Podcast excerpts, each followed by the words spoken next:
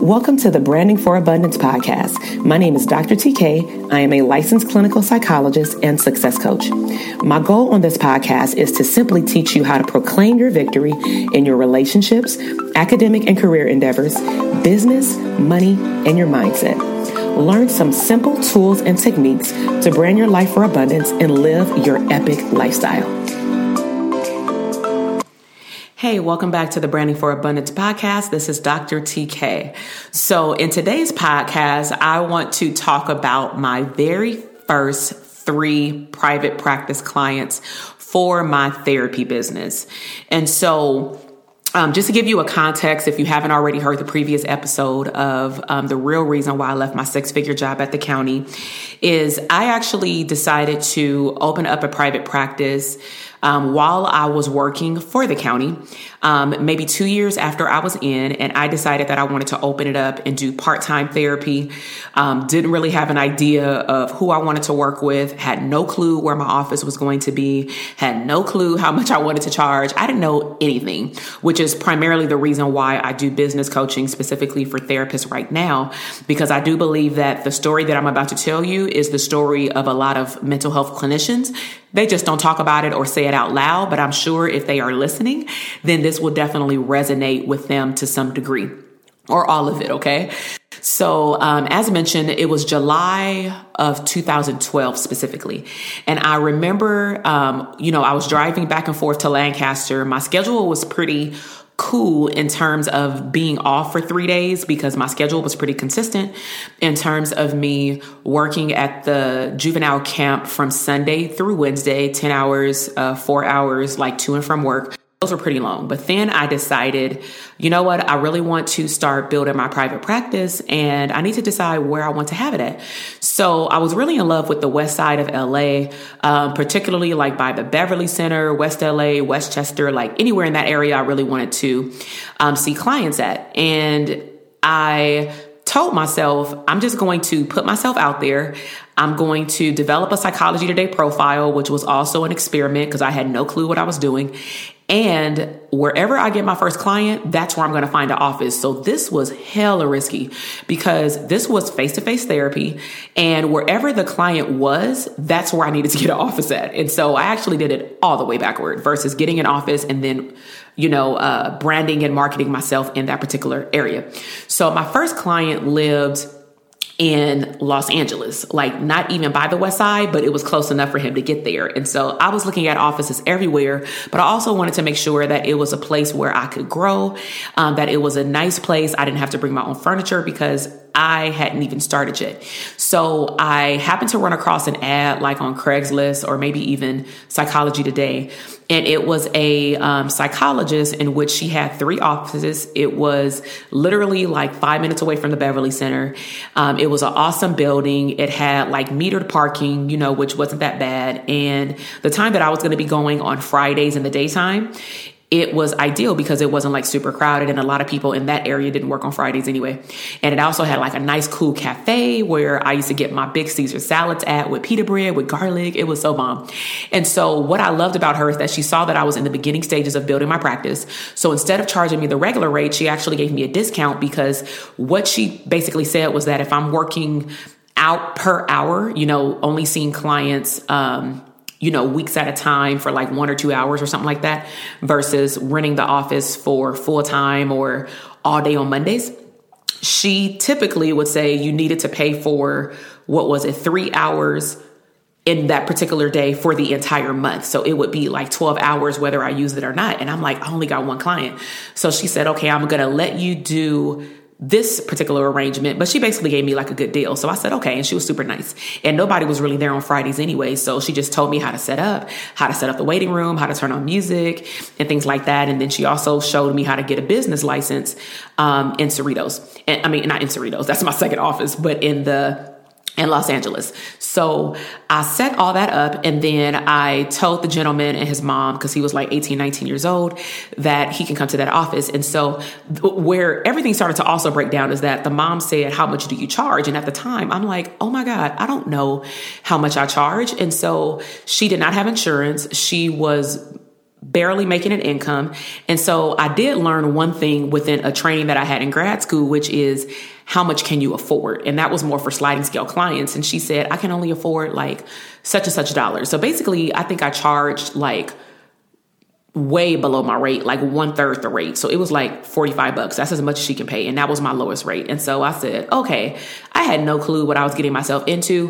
What I honestly calculated is how much is my office space going to charge me for that particular day if I saw three clients within that three hour time frame so that I can at least try to pay the person who owned the office as much as she would regularly make, you know, um, and I just realized that I might not make a profit, but at least I'll get the experience of figuring out what I should be learning and then I'll seek out help, which was okay, but it wasn't the greatest thing, right? Because back then I wish I had a business coach that was a therapist. So um, I saw that client for about six months. He was pretty consistent for the most part. And then he became, as a young person would, very inconsistent. But some of the learning, learning curves that I did have is that I recognized that being a previous athlete myself with playing basketball from when I was seven years old, all the way throughout high school, and then playing around for fun when I was in college, is um, you know, I really liked working with athletes and they were suffering from anxiety, which of course I've had experience with panic attacks and anxiety as well. And that was one of the things that I love to learn about in regards to the type of therapy that you treat clients with anxiety, which is cognitive behavioral therapy, CBT. So I really loved um, the process of working with him. And then I started to recognize that I can actually market myself not as a sports psychologist because you do need a certification, but I can market myself as working particularly with that population because I also attracted a uh, my third client that was actually in another area in Cerritos where my current office is. I attracted a client over there, and that's how I actually ended up in Cerritos. So my first client was the 18 or 19 year old in which I charge a super low rate, but it was a learning curve. And I saw him up until the point where he started being inconsistent. And then I had to recognize, okay, I can't continue to do this. Um, in the mix of seeing him, I then attracted a full paying client. Now, this situation went good and not good at the same time because again, it was a learning curve. So this particular client, his wife called and said that he um, was in search of a therapist who can do a workers' comp evaluation for EDD. And when I asked her what did it entail, because I didn't have any certifications to do workers' comp, she said that he just needed um, paperwork um, of an evaluation of mental health. And I said, well, I can't guarantee anything, but I can do an intake, but he needs to call me. You know, he's the client. So he called me, he set up the appointment. I told him that my fee was 150. He said, okay. So it was very clear over the phone that he through the wife's report that he had called multiple therapists and I was the only one that he can make an appointment with. That should have been a red flag, but I was just super excited to have my first full paid client and it was something that I do well, which was intakes, right? So when he came in, he was uh, a African American male over like 40 years old. And when he presented himself, I just felt clinically like he wasn't being fully accurate with his symptomology. I felt like he was telling me what he thought I needed to hear. But nevertheless, I took his account for what he said. And of course, in our notes, we are able to talk about um, is what they're giving me congruent with what I see. I'll, just say that. So um, I, you know, we I, I told him what his diagnosis was after he presented his symptoms and he had asked when was I going to complete the paperwork. So I said, first, let me see the forms. So he said, he gave me the forms. I had him sit in the lobby because I wanted to take a moment to actually look over the forms. I had never done this before just to also make sure that I can truly fill this out. So it was actually just a form to identify his current symptoms, his diagnostic uh, code and the label and treatment plan. And that's when I'm glad I paid attention to the form because I said, oh, this isn't a one time deal. You need to come back. And I would honestly want him to come back because of the diagnoses. So I pulled him back in and I said, based off of your current diagnoses and also based off of this form, you're going to need to come back every single week up until I say on the form when we, when we need to reevaluate. Because typically with these forms, um, if I put we're going to reevaluate in 60 days, the goal would be that I have to measure his progress in therapy within that 60 days, which means you can't disappear. And apparently that was his plan. And so that's when it went bad. And he said, Well, how much is it going to cost for you to fill out this form? And I told him like um, $35 or something like that because the form was like two pages, very, very simple, right? And he said, okay. He said, so how much is it going to be for me to have to come back? Because I have to drive trucks for work and all these things. I said, but in your intake, you told me that these symptoms have impaired you to go to work. So if you're going to go to work, I have to report that and that doesn't match. So you do need to come back. And he was like, well, how much is that going to cost? And I said the same amount as this session, 150. He said, okay. So he paid the 150 plus the report. I gave him the report. He came back one other time. And then during that time, he said, I can't do this anymore. Um, I'm just going to find another therapist that can work with my timeline. And I said, that's fine, but please keep in mind that the therapist who fills out the next form, they have to put down that you're going to be evaluated and based off of the diagnoses that they come up with, with what they see, they're going to tell you the treatment plan that goes along with how often you have to come in. And if he's driving big rig trucks in which he told me he's going to be gone for six to seven days at a time, what that told me was that the mental health isn't that important and you know, what does that tell me about what this worker workers comp really is? And I'm not going to dive too deep into that, but that's the conversation that I had with him and he wasn't that happy. So the lesson that I learned from that particular client is one, don't devalue your value simply because, meaning don't lower your price just because somebody doesn't want to pay that because initially we had to negotiate that price. Um, and I just wasn't budging. And then also he was trying to get me to do something to me that was very unethical, which is fill out a form, say that he has his diagnoses, which at least per his symptoms he had, and then to say that we would reevaluate in 30 days but he's not going to come back for treatment in between. That is unethical. And so I'm okay with losing a client if they don't want to engage in the quality of care because I really care about also what impression I give off for therapeutic services. And even though he wasn't happy with the way in which I went about the frequency of therapy, I hope that later on he recognized that if the symptoms were true to what he was experiencing, that I was doing what's in the best interest of his mental health. And so, just to recap, my first three clients in private practice, the first one was um, I'm gonna call him. Uh, let me get a client, then I'll find an office. Okay. And of course, if you're a therapist and you're listening to this, and if this is your experience, please contact me.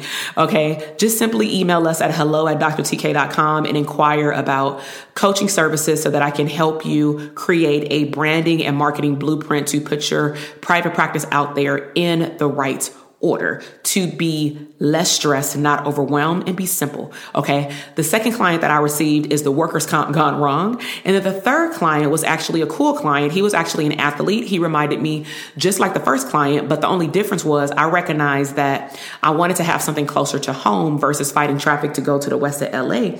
So I found an office that was actually more within my price range that I can work um, there part time. And that's how I started building up my private practice that then grew into um, an internship site per se, that then grew into a group practice in Cerritos, which is where I'm currently at. And I actually moved there in 2012 as well. So I've been there for approximately eight years. So I've been there for a long time. And within there, I have a previous podcast episode that's I think number three or four, but if you go back to the beginning, um, I talk about having four therapy offices within a three year time frame because there are certain things that you want to look into if you are a mental health provider, um, and or if you're just a business owner and you want to grow, of course, over time.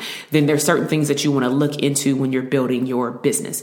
And so I really hope that you enjoyed this episode, and I really hope what you got from this is that there's no perfect way to start a business, but because there are resources out there, such as myself, that has had the experience of making hella mistakes as a mental health provider, and then also, um, deciding that I want to get better at not just my skill set of being a mental health provider, but also as a business owner, because those are not things that I'm taught in graduate school.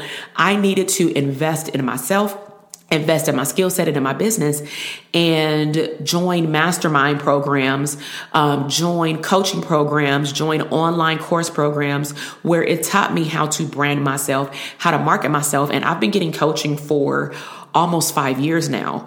Okay. And so if you are a mental health provider and you need assistance with building your private practice, please, um, email us at hello at drtk.com.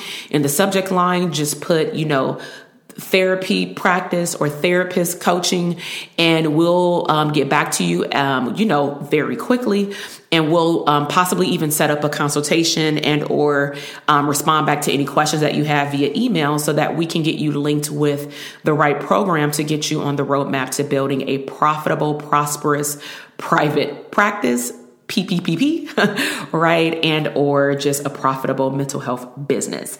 So um, share this episode with someone who you know needs to hear it. If you're a non-therapist and you're listening to this, I really hope that you can resonate this with, with this as well. Um, but make sure that you take a snapshot. Take tell me your biggest takeaway on IG. Also, make sure to subscribe to the podcast episode, and I will see you in the next one. Bye. Thank you so much for listening to the podcast episode today.